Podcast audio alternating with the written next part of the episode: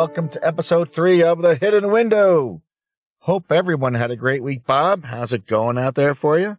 So, what we're going to do is some lighthearted news.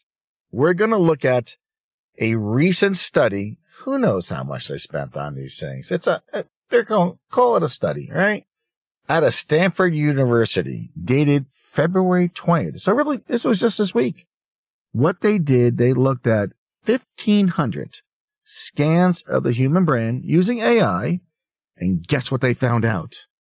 With 90% accuracy. Wait for a drum roll. Yes. Women's and men's brains are different. Now, this is going to fall into the gigantic, are you kidding me category?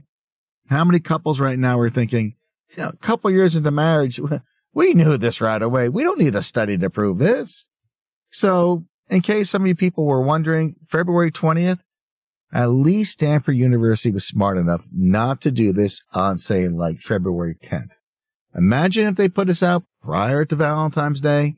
How much bickering would have gone on? You know, the candy lobby, the flower lobby, big flower and candy would have been all over them. Stanford, you would have got hammered. So give them some credit, folks. They held off to February 20th to give this landmark trial. So I'm hoping going forward, Maybe they'll look at are men's and women's hearing any different? Uh, Stanford right now, cut me a check. I could save you a lot of money. The answer to that question is yes, with a big Y. How do I know this? Dieting. What is dieting? You have to do with hearing? Well, I'm going to tell you why. I'll tell you what happened.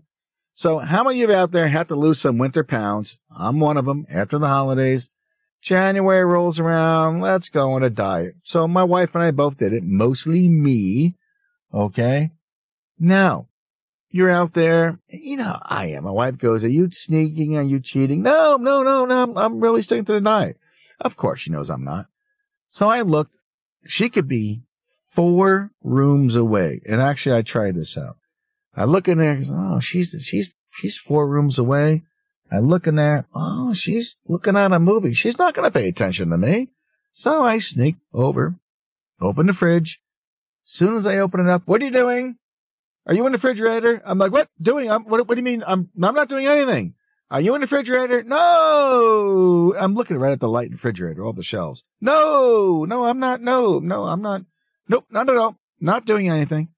So unbelievable sense of hearing. All right. Now it comes to me the male part of the equation. There could be a playoff football game on. She could be in there opening up Fritos, potato chips, ruffling those bags. She could be listening to Good Humor jingle bells. Remember Good Humor? I missed them. They were great. She could have a Good Humor truck in the house. I never would have heard it. Why? Selective hearing, and it was selectively turned off. So men's and women's hearing, absolutely positively, they are different, folks. Turtle by the name of Bert, and Bert the turtle was very alert. When danger threatened him, he never got hurt. He knew just what to do. He ducked and covered. Okay, so let's stay with the whole scientific agenda. What happened this week? This was a major faux pas with carriers, the cell phone carriers, Verizon, AT&T, they all reported an outage for a couple hours, right? Couple hours. Everybody freaked out. What's going on? I don't have cell phone service. I, I panicked. So I'm looking at this event and saying, wow, people really don't know what's going on out there. Let's turn the clock back about 150 years. The date, September 2nd, 1859. What happened that day? Something known as the Carrington event. Uh, some of you might have heard about it that's out there, but a lot of people haven't. So that's why I'm going to bring it up on this show. What happened on September 1st? Two scientists independently saw a solar outburst on the sun. One was named Richard Carrington. The other was named was Richard Hodgson. So you know who was the favorite son of the British Royal Museum and the Academy. Carrington got top billing. What does Hodgson get? He got the shaft. He didn't get anything. They both saw it independently though. This was a massive CME, which stands for coronal mass ejection. I mean, what kind of a name? Why don't they call it like a solar burst? But that's the name they gave it. I think of mass ejection. I'm thinking Sounds like something that happens at a Philadelphia Philly game, maybe the Eagles game when they shut the beer off for the fourth quarter and they have to mass eject all these fans. That's what I'm thinking in my head. But no, this stands for coronal mass ejection. What happened? They looked at this event on September 1st. They observed this. It took about 17 and a half hours for this to reach the Earth. Now, that's pretty fast. Most of these CMEs take about one to four days. So you may hear about an event, the surface of the sun. Four days later, it affects our climate. It affects the satellites. Usually it's no big deal. This was a huge deal. This was one of the biggest they say in history. Do they know? Duh, probably not. There were a lot of others before this, but they weren't recorded. So how big was this event? You had telegraph operators whose lines started to catch on fire. So this event happened. Here comes September 2nd. Telegraph operators, their lines are catching on fire. So what they did naturally was, well, disconnect them from the batteries. These batteries weren't like nine volt batteries or car batteries. These things were huge, massive batteries. So they disconnected the lines and guess what happened? Nothing. They found out that they could still transmit their telegraphs from Boston to Portland, Maine by using nothing. There was no electrical source. It was zip, zero, nada. They were transmitting these just by the electricity that was in the air. So that's one thing about the lines. You have the telegraph lines, the batteries, they disconnected them, still working. There were other things that happened. People down in Cuba, yes, Cuba, saw the aurora borealis down in Cuba. So auroras usually don't go past, you know, Canada, way down in Cuba. So this was a massive worldwide event. It had a lot of effects. Power wise, they said this was equivalent to 93 billion with a B atomic bombs.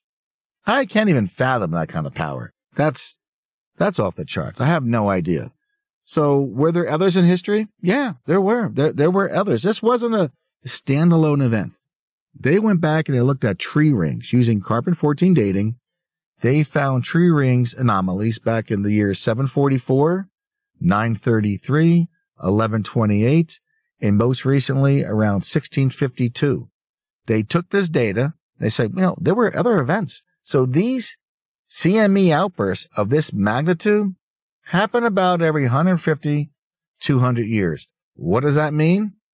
It's not if, folks. If is out of the equation. It is when CMEs will happen again. What we have with Earth now, which is somewhat unique, our magnetic field by everyone you ask scientific equations is weakening. They say down by about 25%. Why is that significant? The magnetic field around the Earth shields us from these events. Now, this is not a solar flare. Solar flare is just a, a, little pop in the basket and it's down here in eight minutes. No big deal. A CME is massive. That is going to have repercussions. We just missed one in 2012. They looked at the power of this event and it would have dwarfed the Carrington event. Why didn't anyone hear about it? The Earth's positioning in the sun was off. Imagine the sun firing like a rifle. It was pointed just away from us. If it would have hit us, you would have known about it. Guess what? You wouldn't have been hearing this program right now. All right. So what if this event happened today? Another Carrington type event. Well, back in 1859, there weren't electronics like there are now. They had telegraph lines, which caught on fire. Now you look at all our circuitry today. Everything is circuits. Everything's an electrical board. Everything's electrical components. Guess what happens to those when this event happens? That's right. They get fried. What will that mean? And the best equation, even the ones who are just, you know, your Pollyannas, oh yeah, it'll happen, but in a week or two, we'll be back on. No problem. Those are the ones with that go to positive attitude. The other folks are saying this could be months, months. Some say years. Let's say it's somewhere in the middle. Let's say it takes three weeks to maybe six weeks. Can you imagine? Well, everyone freaked out. You don't have to imagine. You were there this week. Cell service was out for hours. What happened? Take that and put it out by weeks. Now, this is not cell phone service. This is everything. This is you going to the gas station, pumping gas. This is you turning on the water out of the faucet because everything is run off gadgetries. All these gadgets are going to get fried. There is a way to help out. You could build something called a Faraday cage.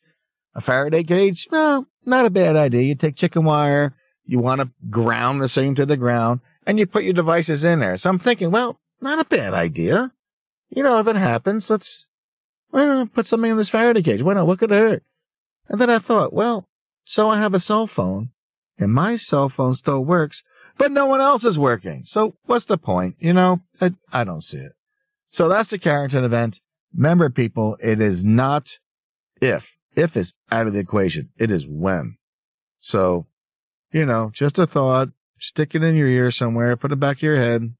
It's going to come. I don't know when, but it'll come.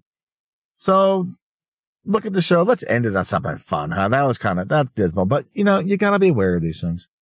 Let's look at, people ask me, when are you to have a show on UFOs? Probably the answer is never. Why is that? I don't, UFOs bore me. I don't know what it is. They just bore me. Now, you know, they don't have UFO name anymore. They got, they even lost their name. The boys in the Pentagon, Bob, some of your friends, I'm sure, decided to say, yeah, we don't like UFOs anymore. We want to call it UAPs. Why UAPs? I don't know. Eh, I looked up what it stands for. Unidentified anomalous phenomena. That's not going to catch on. What are you people thinking? Tell your boys down there in the bunker, no, this is not going to catch on. Stay with UFOs. Just abandon it. So why do UFOs bore me? And they do. They just bore me. First off, everyone has a cell phone, right? Have you seen good images of these things? I haven't. I mean, and everyone has a cell phone. Come on, really? Actually, what bothers me the most is these are supposed to be intelligent beings from planets, universes, galaxies far, far away, right? Ask yourself this question. Why are they always crashing on Earth? What's wrong with these guys? So I'm saying to myself, what kind of problems do they have? Why do they, they, they travel the all galaxies and they decide to crash here on Earth, right? I'm saying maybe it's an engineering problem. So you're in the galaxy, you're, you're zipping along, you and your buddies. Maybe you're out for a family ride and uh, someone says, Hey, hey, Zern, what's, uh, what's wrong? I don't know. This, she's not sounding right. I'm going to pull her over on that planet there. It's, she's not. Let me pull off and give it a look, see what's going on. Old Zern pulls over. Yeah, we're stuck. We're not going anywhere. You go in the glove box and you say, Oh man, just wouldn't you know it? We're 93 trillion miles out of warranty. That's unbelievable. We're stuck there for a while. So they have engineering problems. Why does it only happen here? The other thought I have is maybe they have bad pilots. You know, you're cruising the whole universe. You're zipping around, you and your buddies. All of a sudden say, Hey, look at that. Look at that big red one over there. That's real pretty. Oh, look at, whoa, holy cow. I didn't see that one coming. Slammo right into the earth. Maybe they have bad pilots. Can you imagine the guy back home? Imagine it's a couple teenagers uh, running around from the galaxy somewhere. And the father hears it and he goes, that is the fourth planet he's crashing to this month. That's it. He's grounded. He's done. So I'm thinking, why are they always crashing? It doesn't make, if they're so advanced with all these advanced ships, no, they got to crash here on Earth, like out there in, you know, the desert, you know, Arizona, wherever, Nevada, 1947. Whoa, crash UFO. Why are they crashing? Does anyone stop to look at that? I do. I think of these things all the time. I don't know why. That's what I do. All right. So listen, folks, that's the show this week. Have a good one, Bob. Take it easy. Remember, tell your boys UAP. It ain't catching on.